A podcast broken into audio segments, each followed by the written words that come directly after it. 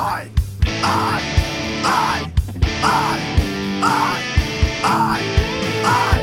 He got fired from Kayne. Now we ain't got no shame. So we started a pod. Took Yates to town.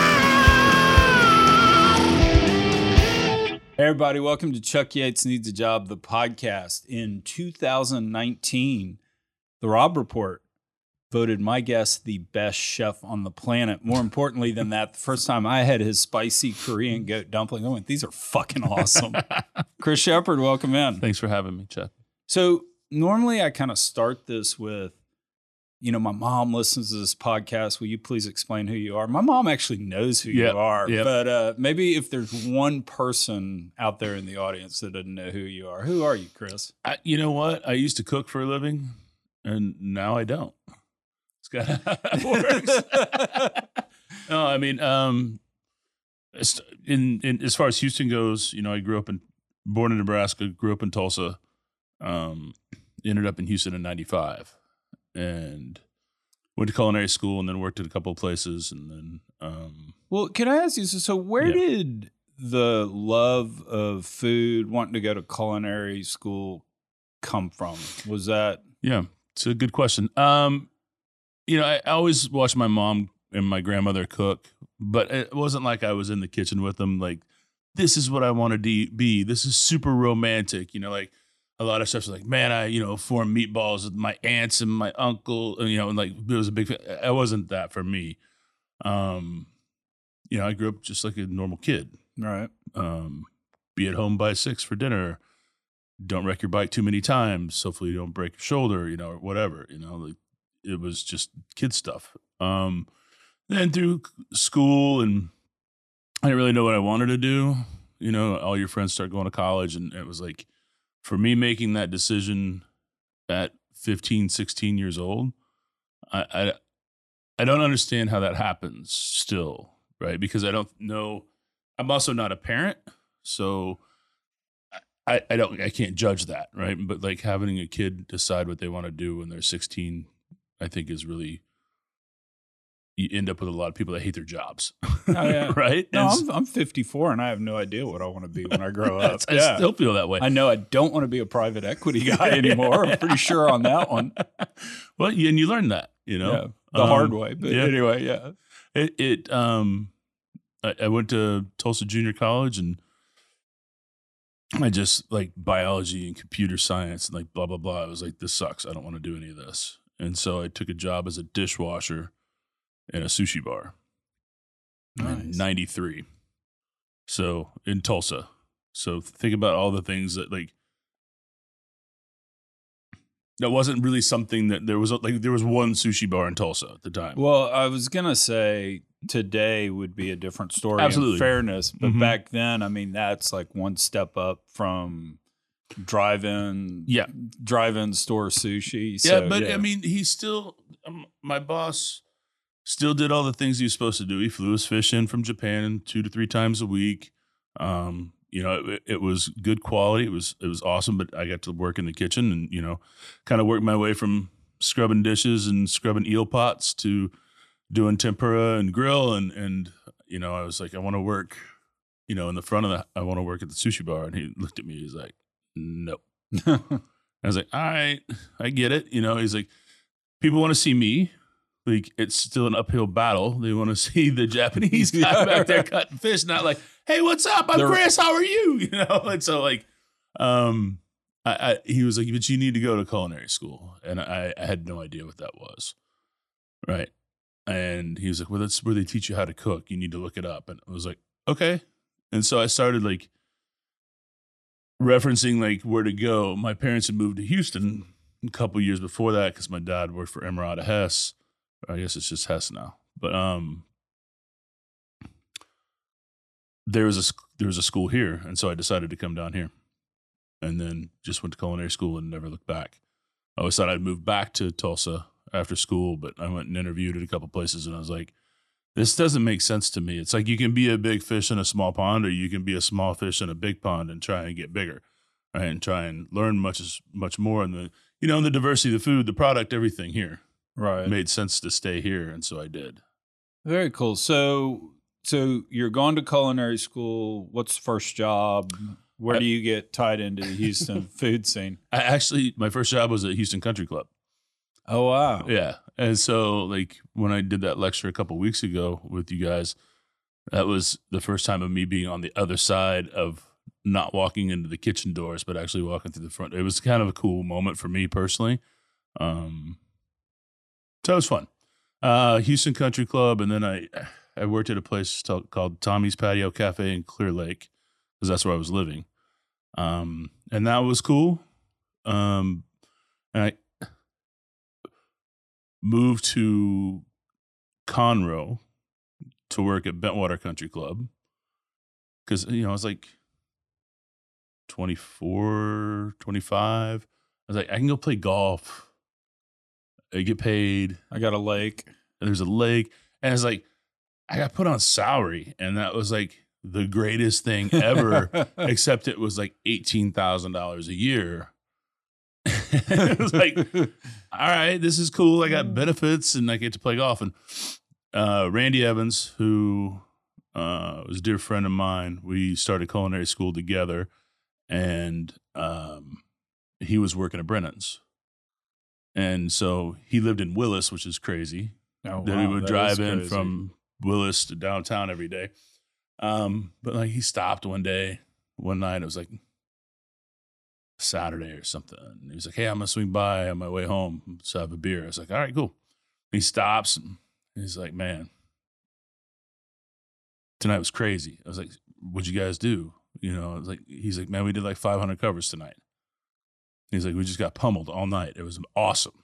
And he's like, "What'd you do?" I was like, "I put out the taco buffet." And he's like, "What the hell are you doing?" I was like, "I have no idea." Can and he was like, "Let's go to dinner.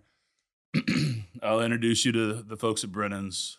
And Mark Holley was there, and i- i- he basically was like, "What are you doing? You're wasting your life. You're wasting your time. You need to come work. Actually, like use your skills." And I was like, "All right." And so started working at Brennan's and spent nine years there. That's crazy. I mean, the amount of talent that has gone through Brennan's. Yeah. Uh, well, in the whole Brennan's chain, but I mean, even just in Houston, it's Yeah. just stunning. Yeah. You know, uh, Holley's was there. You were there. I think the most underrated chef in Houston's Danny Trace. Yeah. I mean, Danny Danny's phenomenal. Randy Evans was there. Who else was there? Hell, Sarah Grueneberg from Monteverde in Chicago. Oh yeah. We we yeah, that was one of our you know hires. A couple of beard awards out of that camp. Like I mean, it's pretty amazing. Yeah, no, it's uh it's There's Lance Fagan. Like you can just go down the list. Patrick Feges from Feges Barbecue. Like uh, Daniela Soto Innes from Cosme. Like uh, yeah, like it just had all these people that had worked through there. Well, and I'll say this unfortunately on film, and he's a de- dear friend, so I'll look at the camera. Hey, Mark Holley, I'm sorry. Chef Jose's fried chicken can be better on than yours on certain days, right? Right? Uh, I mean, You know, Jose's a, Jose's a stud for This sure. is that, and how long's he been there? I don't know, forty years, 40 years, yeah. something like that. and still looks the same Young. age. Yeah, it's just like I don't Hey, Papa. Hey, Papa. Like it's like, oh my God, you haven't aged at all. Like, age at all. Yeah, so stunning amount of talent there. But you did something weird when you were at Brennan's Mm-hmm. outside of chef, and unfortunately for me, you did it because I'm a big fan of wine. yeah, I took over the wine program for like two, two and a half years, and it was just like a passion for me of something that, you know, back when I first moved here, you know, there's a magazine called Food and Wine, so it was like I need to understand both aspects of that life, and so, um, I would work in a Houston Country Club every time I got paid. I'd take a hundred bucks and I'd go buy like four or five Sauvignon Blancs from different regions in the world, and then four and five like Pinots from different regions of the world, or Syrah or Cab or whatever it may be, just to understand like the difference in flavor profiles of the same grape done in different regions. Um, and it really got me interested in it. And do you have the palate for it? Because what I've figured out is I just don't have taste buds, so I need a big, heavy Napa cab. Right? My ex-wife always accuses me of yeah, you have Yeah. no taste buds. The the delicacy, the, Yeah. the you know the the little intricate parts of it. Yeah, It totally lost. I mean, there's a lot of people that like really are super tasters or whatever, and you know, they can taste every little nuance of things. But I, I think when you start to talk about wine and you start to drink wine, it's more just about what does it do for you, Yeah. And it's it's very individualistic because you and I drinking the same bottle of wine are probably going to get two different flavor profiles off of it, you know. And if I say, "Oh, it tastes like apricots," you're gonna be like, "Yeah, apricot," and like, "I don't really know what you're, I, don't, I don't know what you're talking about." man." like that was always my question. People like very citrusy. I was like, "Well, what type?" Coming from a chef background, I was like, "You can't just say that, right?" Oh, citrus notes. Which one? What citrus? Are we talking grapefruit? Are we talking lemons? What kind of lemon? Are we talking oranges? What kind of oranges? What kind of you know? And so it just for me, it was like understanding like that part of it. You know, when someone says, "Oh, this tastes like you know cocoa," what the fuck are you talking about? Yeah. And then all of a sudden, I'm roasting and, and pureeing uh, cocoa nibs in a, for a dish. One time, I was like, "That's what chocolate is in wine, not what we think of." And that, it was just like portraying it to me and the way that I look at things differently. And who do, who do you make the pitch to? Was it Carl Walker? Who, Yeah. who was Yeah. Uh, here we are talking about the great chefs at Brennan's, and we don't even we don't Yeah, even bring Carl. Carl up. Sorry, Carl. And he's back in the kitchen now running things. so. Yeah. Um, So you went and I mean, he was was he GMing then, or was he cooking? he then? was the GM. okay. and you know our, our wine buyer was leaving and I, I just was like because i had sat in all the tastings i understood you know i was buying the product for the restaurant you know doing a lot of the purchasing it was like i know how to buy and sell and i need to understand what it looks like in the front of that because like most kitchens like you know a server comes back and says well table 22 thinks this is too salty and he i'm always like well you can tell table 22 to but like bite my ass. Like Right. that's not salty. And and i had somebody be like you tell him. And i was like ooh. Yeah i guess that's kind of hard to do. I can tell like i get angry about it and tell you go tell him you know whatever. But that's not the right answer. Um and so i wanted to understand how front of the house and back of the house worked right? I understood the kitchen at that point, and so it's like, well, how does when a guest comes in, how are they greeted? How are they talked to? How are they sat to the table? What are the first steps of service? Um, and then what do they want to drink? You know, and like someone's just like iced tea, be like, killer, iced tea it is. You know, it's like because I wasn't waiting tables. I, I, I admire people that do that because I- I don't have that in me to understand that, but I can go get your wine for you. I can talk to you about wine and making it not so hard because I think a lot of times, um, no offense to a lot of the sommeliers, but they they they make it very difficult. In fact, saying sommelier is difficult, right. right? Like And don't try to get me to spell it. yeah. And and so like sometimes I think wine just gets to the point where it's it's harder than it should be. And you should just enjoy it for what it is.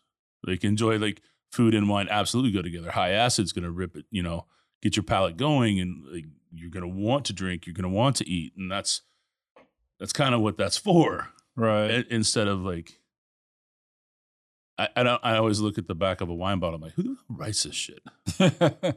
and it just does it goes well with cream sauces pastas blah blah blah i was like yeah because it's got acid in it but like leave that to the guest leave that to the consumer to understand what they like and, and experiences so maybe I- it's just good to have bullet points but I had one sommelier, and I would give anything uh, to know his name.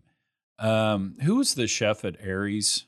Um, does Sc- the bread now? scott tycer Scott Tycer. So Scott had the place where he does the bread now, Mhm. and he did fine dining there for gosh, it felt like only six months. yeah Whoever his somm was uh, came up to the table, and I was sitting there and young. This was Yeah. whatever twenty five years ago. Young, didn't want to look like total idiot in front of the wife, and uh, ask. What do you think of Pahlmeyer? And he goes, It's scrumptious and delicious. and I was just like, Okay, that's great. those are words you need to use and and described it perfectly. Yep. I mean, to this day, Pahlmeyer's one of my favorite bottles of wine, and Yeah. it was just great. And I wish I wish I knew who the guy was. I totally, uh, i totally. mean that's a good way to have that conversation with the guest right because now all of a sudden you felt more comfortable about it totally.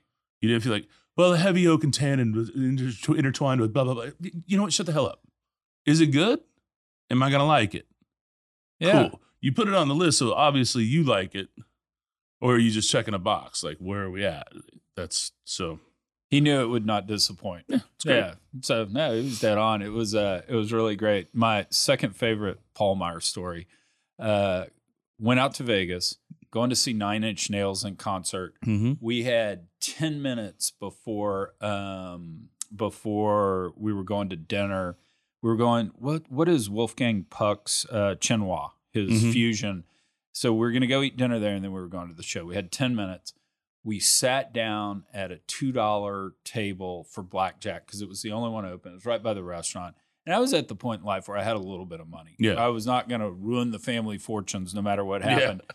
Two guys that maybe were in college and they were playing with their last nickels. I think I put I played three hands and I paid I played like a hundred dollars a hand. And these two guys are like, "Oh my god!" And they're like, "Do you want us to play? Not play? I go play if you want. It's fine, guys." Yeah, it's not going to change the way that. I mean, and I'll mess up this uh I'll mess up this uh this story, but something to the effect of I got two sets of aces I had to keep splitting. And so anyway, all of a sudden you're a, you're into a 500 instead yeah, of like 500, 700, something like Yeah. that. And I win all of them. So I, I win like $1,500. And these guys think I'm like God, you know, Yeah. at this. And so anyway, I, uh, I pick it up and we walk into Chinois and I said, Hey, will you send the Somm over? Somm comes over and I just dump the money at him. I said, I'll take the best bottle of wine you'll give me for that. and, uh, and, and he looked at it and came back with, I'm because you did that. I'm going to give you this to at cost, and it was a really old Magnum of Pahlmeyer. oh nice Yeah, it was it was really cool. And I and I I mean I looked at the the menu, and he gave it to me for about half price. So he actually did it. But he was like, "That's such a great story, dude. it You- is I want you to have this." But it was great. So so Brennan's, you're cooking, you do wine. What's next? Uh, Charles and Grant reached out to me who were at Ibiza. Um, it, it's funny because I, uh, you know, Carl told me, "Man, you need to get out, and kind of see what's out there." Right? And I was like, "Wait, am, are you telling me to leave?" And he's like, "No, no, no, no, no. But you're learning everything here, and we want you to stay here. But you probably should, you know, interview at some other things and just check it out." I'll never forget. I went to the interview for a hotel downtown and um, they had this consulting firm that came in to help them hire a chef, right? And Carl was like, "You need to go do this. Just to go talk, just to understand how this works." Because you know I'd been there eight years at that point. He's like, "Just see what it feels like." And I was like, "All right." And so I went down there, and uh, what they tell me, I sat through the interview, and they said, "Man, you know what? We're just gonna be real brutally honest." And I was like, "All right."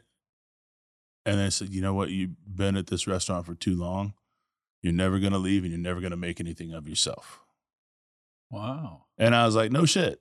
That's what you tell people. I was like, I mean, all right. Like, thank you so much for the time. And they're like, yeah, have a good one. And it was like, and I never forgot that. Because I think that anytime someone tells you you can't do something, it's when you want to push harder to do it. Right. And so, um, about a year later, Charles came to me. We went to school together. He said, "We're going to open up this other concept. Do you want to? Do you want to come take a look at it and maybe partner up into it and be, run it and be the chef?" I was like, "Yeah, I'd love to see it." He's like, "Because you understand the front of the house and the back of the house now." And I was like, "All right," because at that point. Chefs wanted to talk to me about wine, and wine guys wanted to talk to me about food. And so it was like, I talked to another guy. He's like, "Well, you already got one foot out the door. You're never going back in the kitchen." And I was like, I, "That wasn't the point of this. It was more for me to learn and to make myself better in the kitchen." He's like, "I get that, but it it's not going to happen." I was like, "Okay, same thing." Um, that guy's still a dear friend, so like, because he made that choice, right? Right. he moved from the kitchen and you know he's back in the kitchen. So i guess it went back for him too. Um but they they wanted me to come by because they said you know what? You can see what a guest wants before they know they need it. I said yep. And he's like it's an open kitchen concept so you're gonna have to watch the whole thing. And i was like easy. You know and antonio gianola came on as a partner and and Matthew Pridgen came on, and we opened up Catalan back in 2006. So Matthew was with you back that far? Mhm. Oh, okay. Matt's wow. been with me since 06. Yeah, Okay. crazy.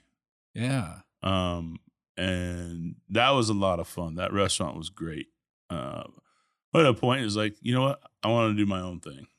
You know, because as as much as they let me do whatever I wanted, it was still not mine. You know, and so and they gave me the opportunity to just like Was it not yours in, and I hate to say it this way, but just Uh. kind of fame and glory, or was it not yours in terms of, I still had to kind of do this. I had to. Be It was still that, box. you know Okay. uh, there, there was still boxes that you had to check, right? Yeah. and, and I knew that that was something that they needed to do. And, and for me, it was like I was understanding my voice in food, and I think that's why people cook is because they have something to say, and that's using your voice is just like through the dishes. And so I started looking for something new, and then um, ran into Bobby Heugel and the guys from Anvil, and it was, uh, hey, we want to do this beer bar. You know that's the next big thing we think. And we found a spot but it's 10,000 square feet. 15,000 with the like we had to knock down a building in the back to turn it into a parking lot so it was two restaurants which became underbelly and hay merchant um, and so i oversaw both kitchens and it was I, I really got to do the crazy things that i never thought i could do and so yeah. I kinda- Underbelly was amazing. uh, it was a fun one. It was the, kind of the heart and soul for me, like understanding food and understanding people in this city and understanding cultures in the city and understanding like doing the dumbest things you'll ever do is like no produce company for the most part, only whole animal, changing the menu every day, like five to seven dishes a day. Um, it was a lot. My uh, my favorite thing is the first time I ate at Underbelly, um, your sommelier had gone into the butcher's room and hung Oscar Mayer bologna. Yeah, that And was then- Pridgen. And then I think your butcher had gone and put Schlitz malt liquor Yep. in the uh, wine cabinet. Yep, And you just left it. left it. Yeah, it was great. I feel like you should have a 40 of Natty Light Ice in your uh, butcher shop or in your wine room at all times. Yeah, no, I think I think so. Which is funny because he just gave me a bottle of like strawberry wine to put in my wine room at home now. He's like, just to relive the history in the past, just keep this and find it later. And it was like, thanks. Thanks. But you're you're way actually underselling what you were doing at Underbelly because I mean that that was stunning. I mean you literally Mm-hmm. were whole animals butchering, building a menu around it, farmers, whatever you bring me. Yeah. I mean the menu really did change. I I don't, Yeah. I don't even conceive how you did that. Mm, I didn't sleep well. but it was also like we we did the we did the menu as you know as cooks right and and and all of us got together all the cooks got together every day you know if you get there at that time cool if not we're going to tell you what you're doing on your station right and and um you know but every day i have guys and girls all the cooks come in buy them lunch sit down pop open a bunch of cookbooks and just start talking about food and and then when you start to riff on that, and then that's when the dishes and the food really start to come together because very few people said, well, like me personally, it wasn't like, this is the menu. This is what we're doing. Boom, boom, boom, boom, boom. It was, all right. So I want you this week to focus only, or I, we gave them like a month at a time. And I'd be like, this month, you're going to focus on Vietnamese and you're going to learn as much as you can about. And then this cook over here I was like, you're going to learn Thai. You're going to do Indian. You're going to do Middle Eastern. I want you to go eat the food. I want you to understand the food. I want you to read about the food. I want you to come back and we'll talk about food and dishes. And then we'll figure out how to incorporate that into our menu. And so it was pushing everybody just to be better. Yeah. And uh then and if okay, if that's not stupid enough to like have a have a new menu every day, then let's Uh, let's the get a one-fifth? building and do Yeah. five different concepts. Yeah, that was the dumbest. Um, I looked at Mark's and I walked through with Mark. Which, which by the way, before it was Mark's uh and after it was a church, it was a head shop where you Dream could- Merchant. Yeah, Dream Merchant, and uh, I used to buy concert T-shirts there. That building was only a church for uh, 16 months when it was built in 1927. And then it became everything under the sun. I have heard everything that that thing has become a broom factory during the war. Like it just, No it- way. yeah, it just kept like everybody's like, yeah, I remember this was the porn shop. Oh yeah, we used to film porn back in this back Yeah. over. here. It was like, wait, what? Like it was like, oh, and then it was a dance club, and then it became Dream Merchant, and then it was this, and it was, and I was like, I mean, I guess a building that's 100 years old is going to have a massive amount of history, but the, the Lutheran church that was there was only there for 16 months. It's like that building has stood the test of time as a church, but was very little of its history. very much looks like a church. Yeah, it- yeah. I mean, you got the you can see the choirs up here. You got the you know pulpit over like what you're talking about. It was literally only a church for 16 months of its 100 year um, run, which is crazy to think about. Yeah, and so so Dream Merchant to Marks, and how long was Marks? 17, 18 years? 19. 19 years. Okay. Yeah.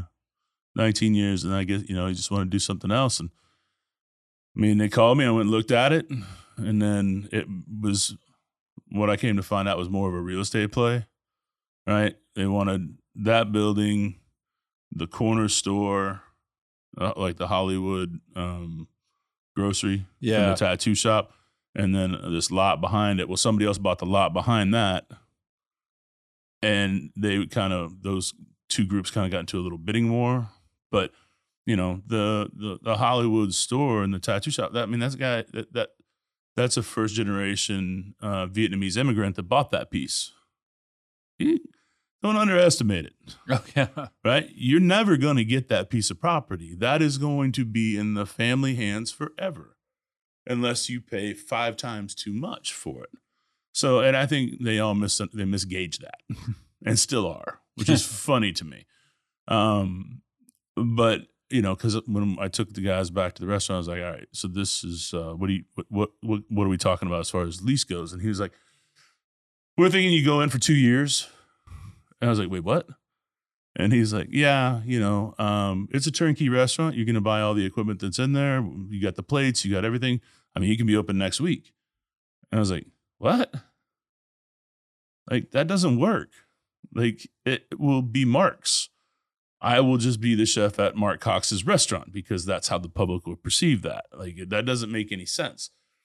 And even four years into it, I still had people like, Hey, is Mark back there tonight? And it's like, hasn't been here in four years, you know? And so um I walked off and I was like, you guys wasted my day.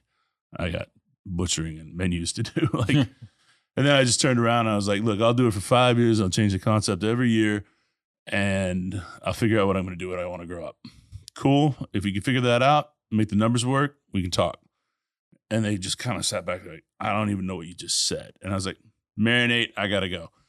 Um, and so I, I, I just had the conversation with Lindsey Brown, my wife, who was my uh, early like girlfriend at the time, and we were at the conversation of, you know, restaurants are hard when you're there six days a week, all day, all night. Like it's hard on every relationship, right? And she's like, "How do we get to the point where you're not working so much?" And I was like, "Well, this ain't it." so like, I was like, "She's gonna say absolutely not." And so I called her and said, "Hey, can you come by the restaurant? Let's talk for a minute."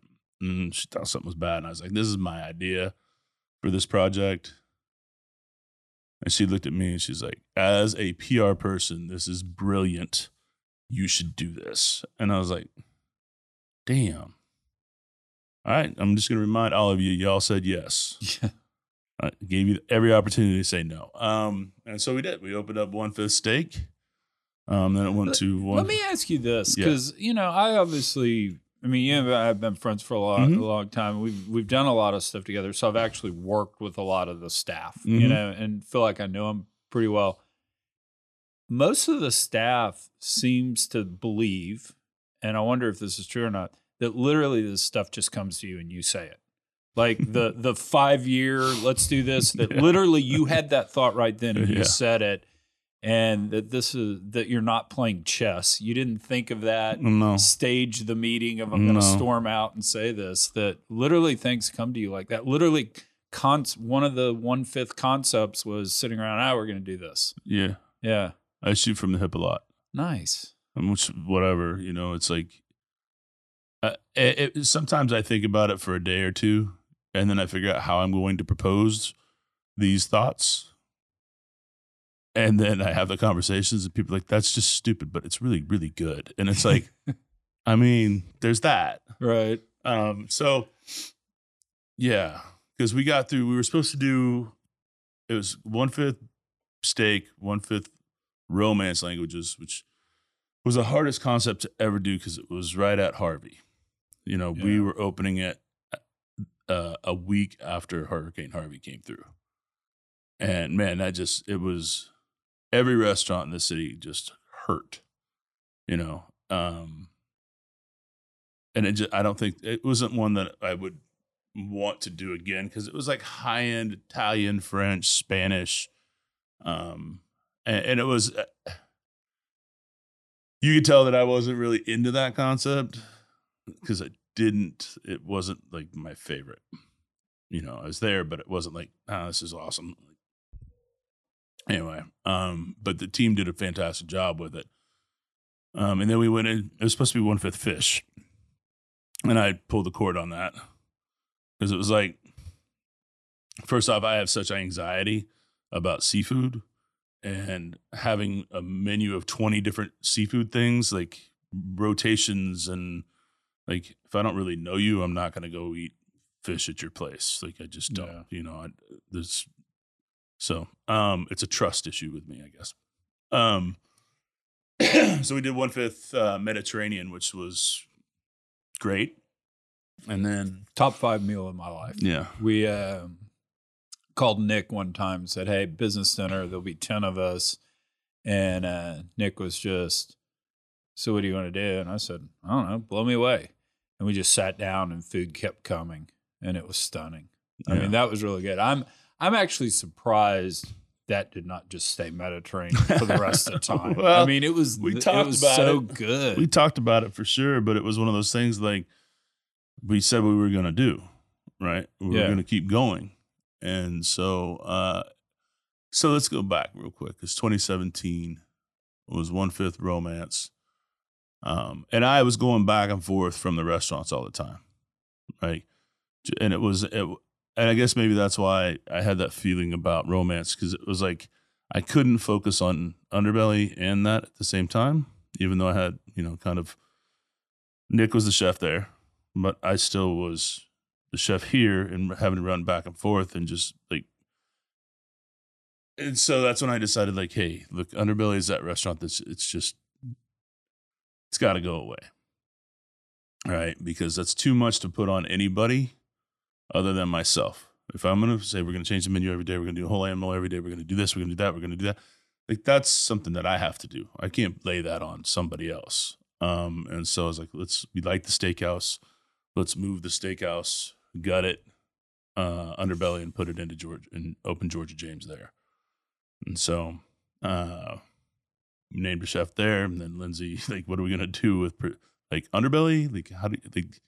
I don't understand. Like, where does that go? It has to be a part of the city still. So, I looked at that little spot in between Georgia James and One Fifth, and was like, "There's this restaurant that just closed. Let's take a look at it." And, and it was affordable to do, and it was so we did uh, UB Preserve, and Nick Wong came into town for that. Um, so within six months, man, we did. Um, we opened up one fifth med preserve, did uh, Southern Smoke, and then two weeks later opened up Georgia James. And so that was like the hardest six months of planning that I've ever had in my life. That's Uh, insane. yeah. I But- mean, any any any chef on the planet would be proud just to have one of those. And you did Yeah. all you did all three in six months. Yeah, and then Texas Monthly, I said the other day, came out with their, you know, best new restaurants list, and uh, all three of them were tied for number number one. Not as a cumulative effect, but each one was rightfully earned the number one slot.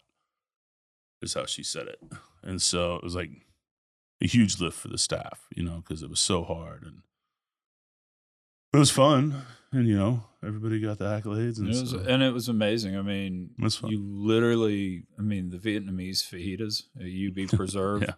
and uh, the the crunchy salad, The crispy my rice. God, crispy rice, and see salad. all that was Nick Wong, you know, Yeah. and like and, you know one fifth was uh, Matt Staff and uh, Greg Peters at Georgia James, and like just letting the people do what they're doing, and like it made more sense that way for me to step out of the kitchen than to say I'm going to be in the kitchen and then not be there, right? Oh, because I have to be down here. right? So you guys got this, right? Like it was like, no, these are your restaurants now. So that was a hard thing for a lot of people to understand. Is like, yeah, I'm the overall chef guy, but these are the people running the restaurants. These are the this is the chef here. Um, and so it made my thought process in life way easier. Yeah, it was uh, it was cool because uh, every once in a while, a little birdie would text me.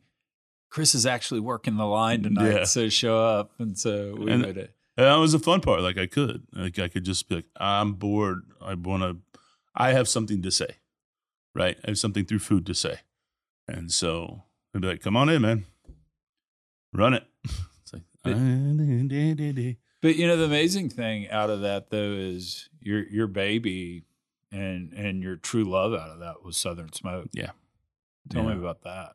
Um, so Southern Smoke was started in 2015 uh, for Antonio Gianola, who was diagnosed with MS. If, you know, to go back, he was uh, my partner at Catalan. Um, and so, you know, he asked if we could raise, you know, do a party and or do a dinner and raise five grand for the MS Foundation, MS Society. And I was like, no, that doesn't make any sense, right? That's you're what you're telling me is happening. Five thousand dollars isn't going to cut it we have to really take a step into it and lean in and make impact. And so I called Aaron Franklin and Sean Brock and Rodney Scott. And then I had Justin Yu and Ryan Pera and Seth and Terrence do kind of like some Houston food too. And I was looking to close down the sidewalks around the restaurant and went to the mayor's department of special events and she's like, We're giving you our stage, we're blocking off all the streets around you. We're giving you the infrastructure, the lighting, the fencing, everything. So I was like, wait, what? Like, what the fuck? What just happened? and um, I walked out and I looked at Lindsay. I was like, I don't understand. She's like, I guess we're throwing a festival. So called the guys back and said, hey, it was 200. Now we're going to do 1200. You cool with that? And they're like, yeah, absolutely. No problem. Um, and it was the greatest day. Um, we ended up uh, cutting a check for $181,000 from that. And then year two, 284,000. And then year three, we're about a month out. And again, Harvey hit. Um, and so in 2017, and so at that point, we decided to make a change for the foundation to take care of people in the hospitality or the food and beverage industry in times of crisis. Um, so, you know, you're, you're, you're a busser and you trip and fall and you twist your ankle and you can't work, well, you can't pay your bills, you can't do anything, like you can't put food on the table. Like that's what we're there for. You know, we're the safety net to uh, make sure that people don't have long, hard, dark nights thinking about how they're to make make it to tomorrow. Um, so, and that- that's that's a short story, right? It's it's much bigger than that. Um, because that year we figured out in 2017 we figured out how to um, put an application process together, a verifying committee, and awards committee. Um, application, we knew who they were. Verifying, they knew who they were, and then everything was stripped, and it was just scenarios. And the awards committee, like, said, "Okay, well, this person, their their need is this. Let's go for this." Um, and we took in 240 applications and granted out 139 families a half a million dollars. And so that was when uh, we decided that that was it. That's why we, have to keep this going. Um, we always do something for the MS Society because that's where we came from. Um, but we just in August broke $10 million in awards funded Uh, we started a mental health program in 2020, so anybody in the F and B industry and their kids have access to free mental health in the state of Texas. Um, but we expanded that in August to Texas, Louisiana, California, Illinois, and Pennsylvania. Um, and that's just now come live on all those states, and uh, pushing to have all 50 states by 2028. No, that's that's simply amazing because I was there the first year. Yeah. Um, I guess I can fess up to it now because I Yeah. can't really get into trouble. But No. you know the the VIP ticket got in an hour early. Yeah. I got in two hours early. Me and my eldest kiddo. Me and my eldest kiddo may or may not have. You, Kinda- you got to know people. So you got to know people. We snuck in, and the coolest thing about it was literally for an hour. Me, my eldest kiddo, Charlie, we hang out with Aaron Franklin. Yeah. And Aaron's sitting there showing us what he's doing. Yeah. You know, I felt like, hey, Aaron, do I need to go get us a beer? I'll go get us Yeah. a beer. And Yeah. yeah, and so too, it was, yeah, and it was it was amazing because as it was portrayed to me, um, again by kind of the staff, it was like you just walked in one day and said, "Screw it, we're doing this." You know, Pretty much how that worked. Yeah. yeah. No, which Again. is which is really cool. And so uh I mean just to to see it grow over time has been unbelievable. So give me the give me the setup on this year. Two, man. This year is uh, three days, October 21st to the 23rd. So we're like two and a half weeks out. Right. Actually, two weeks from tomorrow, which is terrifying.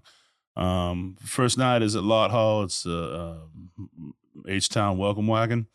Uh, and that's, you know, Bun B is going to be out that day. Uh, we got a bunch of local chefs, Turkey and the Wolf, um, Saigon Pagolac, like Uchiko, like all these. Like, it's just a mixed match, hodgepodge. It's the first time I'm ever cooking at the festival, which is going to be fun. But um, I'm actually going to be helping Gail Simmons from Top Chef.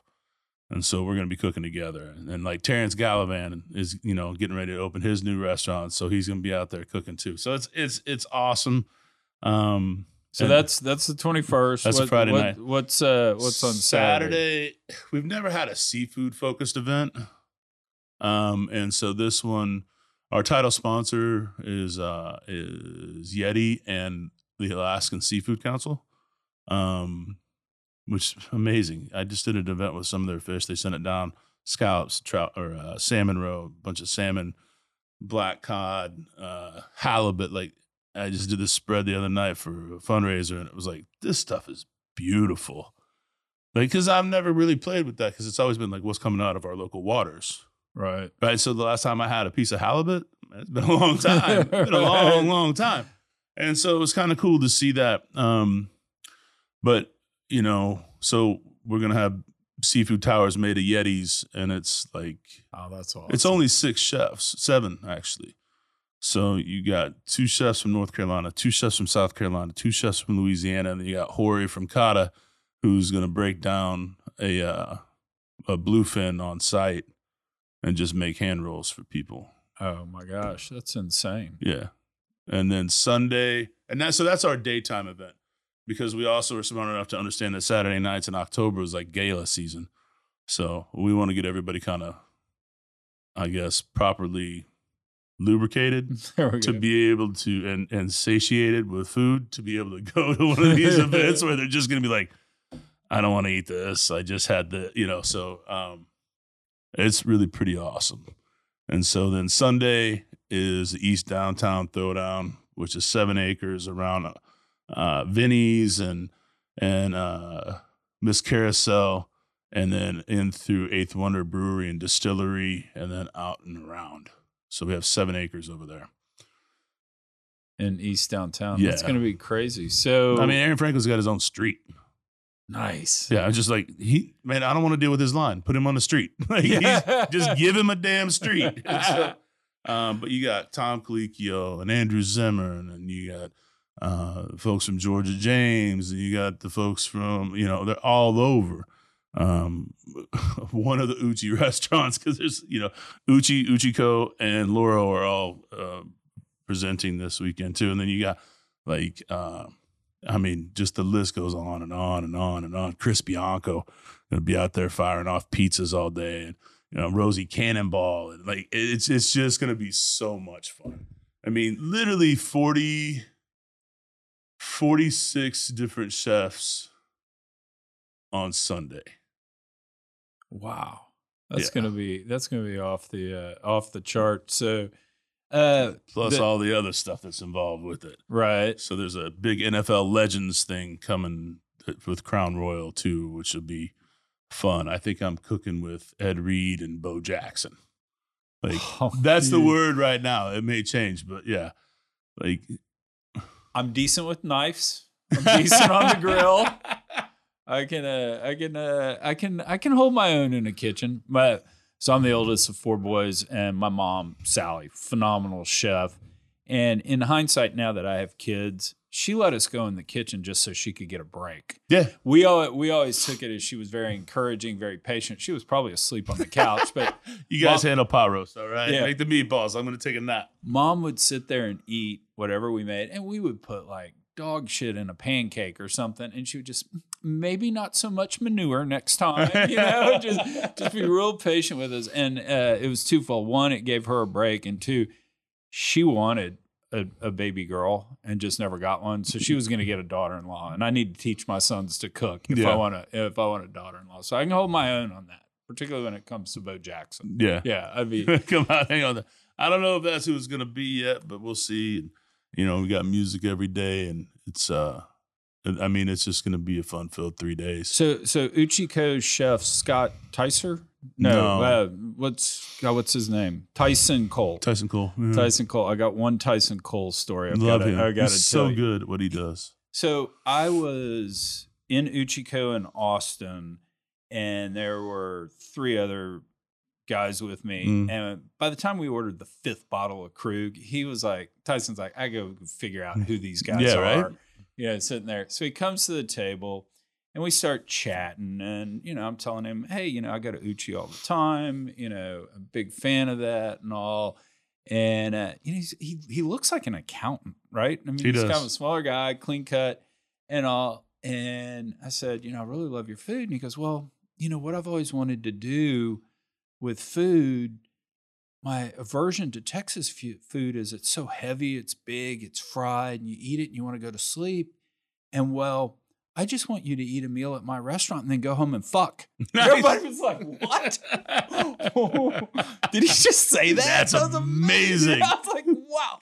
Please tell me somebody recorded it. But uh, yeah, no, big, big fan of that. So where do people go to get tickets? SouthernSmoke.org. southernsmoke.org Mhm. and we'll drop this podcast uh next Wednesday so you'll we'll be You a time. week week and a half out to go do that but the other thing is when somebody's listening to this podcast a year and a half from now they can still go to the website Always, plus there's going to be another one Yeah. the, the next year Yeah, we're gonna keep doing them, and uh, you know, we may change formats every once in a while. It's just like this one after, you know, two years of not doing one. Uh, you know, Lindsay, you know, fired off a bunch of emails, and everybody said yes, and so it was like. I don't know how. I mean, it was like sixty-seven chefs. I was like, I, I, I, I don't know which because every Southern Smoke that we've done before has been like twenty-four. right So like that's manageable at some point. It well, I guess it's hard, but manageable. And this one was like three days, I guess. And so the team looked at me and they're like, "Did he just say three days?" and. So well, was- one of those shoot from the hip type things. And I can't remember who it was. I think it was Aaron Franklin the first year when kind of asking about this, walking around. It was, well, when Chris Shepard calls and asks, the answer is yes. Just tell me what I signed up for. Yeah, And yeah. so it he's a good one. He's been there every year. He's Yeah. on our board now. Um, he, he's uh, Aaron's one of the most special human beings I've ever met in my life. yeah. and and just he has a very strong philosophy about things. Um, he he loves to use the word no, and he understands the power of the word no. Can you come do this? No. Can you come do this? No. Can you come do this? No. I don't. No, it's not really my wheelhouse, or whatever. But like he's always said absolutely, and like he's one of the first ones to call and be like, he'll call back and like January and be like, "You guys got a date set? Because I'm starting to work on my calendar for the year, and I want to make sure that I'm still doing this with you guys." Like, and I'm like, "You tell me what date you want it to happen on, and we'll do it then." Basically, at this point, because like, he's just such a strong fixture to Texas and, and Texas cuisine, you know, and and and just giving and loving, and I don't know. I'm I'm glad that I've got to meet that person in life. Yeah. No, I mean you could just tell for the the time we were sitting there. I mean, being so nice to my kiddo, and Yeah. here's how we salt meat, and here's how we pepper it, and here's what you're looking for in a smoke ring and stuff. I mean, no reason for him to need to do that, and seemed to be having fun doing it. And, I mean, he always says it like you know, because he's like me. Like you don't cook at a whole lot of things anymore, right? The teams cook, and like he is. I only cook briskets at your festival. like, that's awesome. So you're not doing it at the restaurant? He goes, no, I go in and check on him, but like this is like he sits out by the fire at night until the next shift comes in, and then he goes and takes a little rest, and then comes back and and cuts every piece himself. And we'll give every person. I mean, that's I figured it out why the line is that long. It's because he wants to make sure that he knows you're standing there for something. And he is going to, when you get there, you want to take a photo? Sure. You want to talk for a minute? Sure. Like it's, you want to, you know, tell him about, like he'll spend the time with every single person. And it's, uh, it's just gracious. You know, it, it's, I don't know, it's pretty cool. No, it's really cool. And uh, if you if if you'll apologize, I'm a fanboy a little because I would say the same thing about you. In Mhm. all seriousness, no, I I always love the fact people say you know describe Chris Shepard, and I said, well, kind of in one word, just fun. Yeah. I mean, I, re- I remember calling and saying, hey, you know. Thomas Rhett's playing the rodeo tomorrow night. I'm picking him up. I'm picking him up at 9:45. I don't think we can get to Georgia James until 10 or 10:15. I know you close at 10. Nah, stay all up right. all night. It's all right. There's there may or may not be video of us uh, doing Weller shots in the in the, in the kitchen. Uh, you uh, you had the sanity to leave early on that. Say I hi did. leave. Uh, poor Nick got stuck with us till three in the morning. Yeah, three in the morning. And I mean, just like having people come back and sign the wall Yeah. in uh, in Georgia James is really cool. The Chris the Christmas Eve stuff you Mhm. did, where you would base a menu around a, a movie, movie? Yeah. was so much fun. And so, yeah, and I so my favorite story about you, and you've heard me tell this a million times. Uh, Charlie and Kim are in China. I've got Sarah and Kelly. This has got to be seven or eight years ago Mhm. and because it, it was at Underbelly, Underbelly's still around, Yeah. and we were doing everything. Basically, when Mom left, I was like, "Girls, what do you want to do?" And we got a list of like thirty things. We were doing them because I was going to be the cool dad. Yeah, you have to be. And and anyway, I was like, one thing you got to do for me, we're gonna dress up nice. We're gonna go eat a nice dinner, just so you know. So we walk in, underbelly. You come out to the table. You sit down. Girls, what do you want to eat tonight? I got some great fresh vegetables in. I got some great seafood in. What do you want? And these two looked at you, the James Beard Award winning chef, and said, "We like cheeseburgers." And Chris was, and you were just like, "Okay, I got you, girls." And you pop up, and you're walking off, and I'm like, "Hey, hey, Chris, they they can't have any dessert until they eat their food, though, and all that." So you come back with two big plates that literally have two cheeseburgers about the size of Oreo cookies on it. You set them down and you go, "Girls, I got this." And then all of the waiters come with two of every one of dessert. and You throw it all out on the table. And, you know, sometimes you got to eat that. You got to know when you, you got to know the audience and know what the end goal is, right? And how do you touch that soul and touch that memory? Um, and that's that's what. Because at the end of the day, right, you probably couldn't tell me what you ate, right? But you can, you know that story like the back of your hand because it was the memory that was ingrained, and that's what. In the hospitality industry, I think that's what separates a lot of things Yeah. is making that moment and understanding the moment and seeing the opportunity and taking the time to do that. Yeah. It's a beautiful thing. No, it was uh, it was really amazing. And so, thing I'll kind of close on because this is obviously the question everybody asks. Yeah. You you sold out of the restaurants. did, yeah. You're focused on Southern Smoke, Mm-hmm. and totally get that. I mean, when you came and talked to my breakfast club the other day, you got emotional talking about it, which was uh, which was really cool to see. Is that next and final? Do we have a next step plan that we want to break news on here on Chuck Yeah. Yates Needs a Job, the podcast? Uh, I, I might just join this podcast with you. Say Chuck and Chris needs a job. No, um, I think for me, like it was time. You know, we set the restaurants up to where they needed to be uh, with the staff and the you know the the upper end management systems, and and it was like it was time for me to do something else, you know. And it's like I have like a ten year span. I got to do something new all the time. So like Southern Smoke, when I I saw where we were going, and to understand that like like right now, if I was still operating the restaurants, like it would be really hard on the team. It would be really really hard on the team because we've set some pretty lofty goals, but in the same aspect, it's not like hey make a million dollars on this. No make a statement because this is our year to make the statement um, and let people have a damn good time, right? Because it's our first year back.